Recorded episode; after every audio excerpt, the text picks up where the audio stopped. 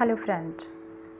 Today we are listening a beautiful story. I hope you like this story. My story title is that learning from mistakes. So let's us start. Thomas Edison tried 2000 different materials in research of filament for the light bulb. When none worked satisfactorily, his assistant complained all our work is in vain. We have learned nothing, Edison replied very confidently. Oh, we have come a long way and we have learned a lot.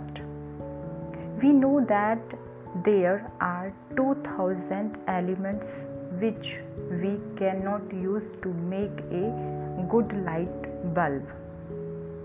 So, in this story, the morality is that we can also learn from your mistakes.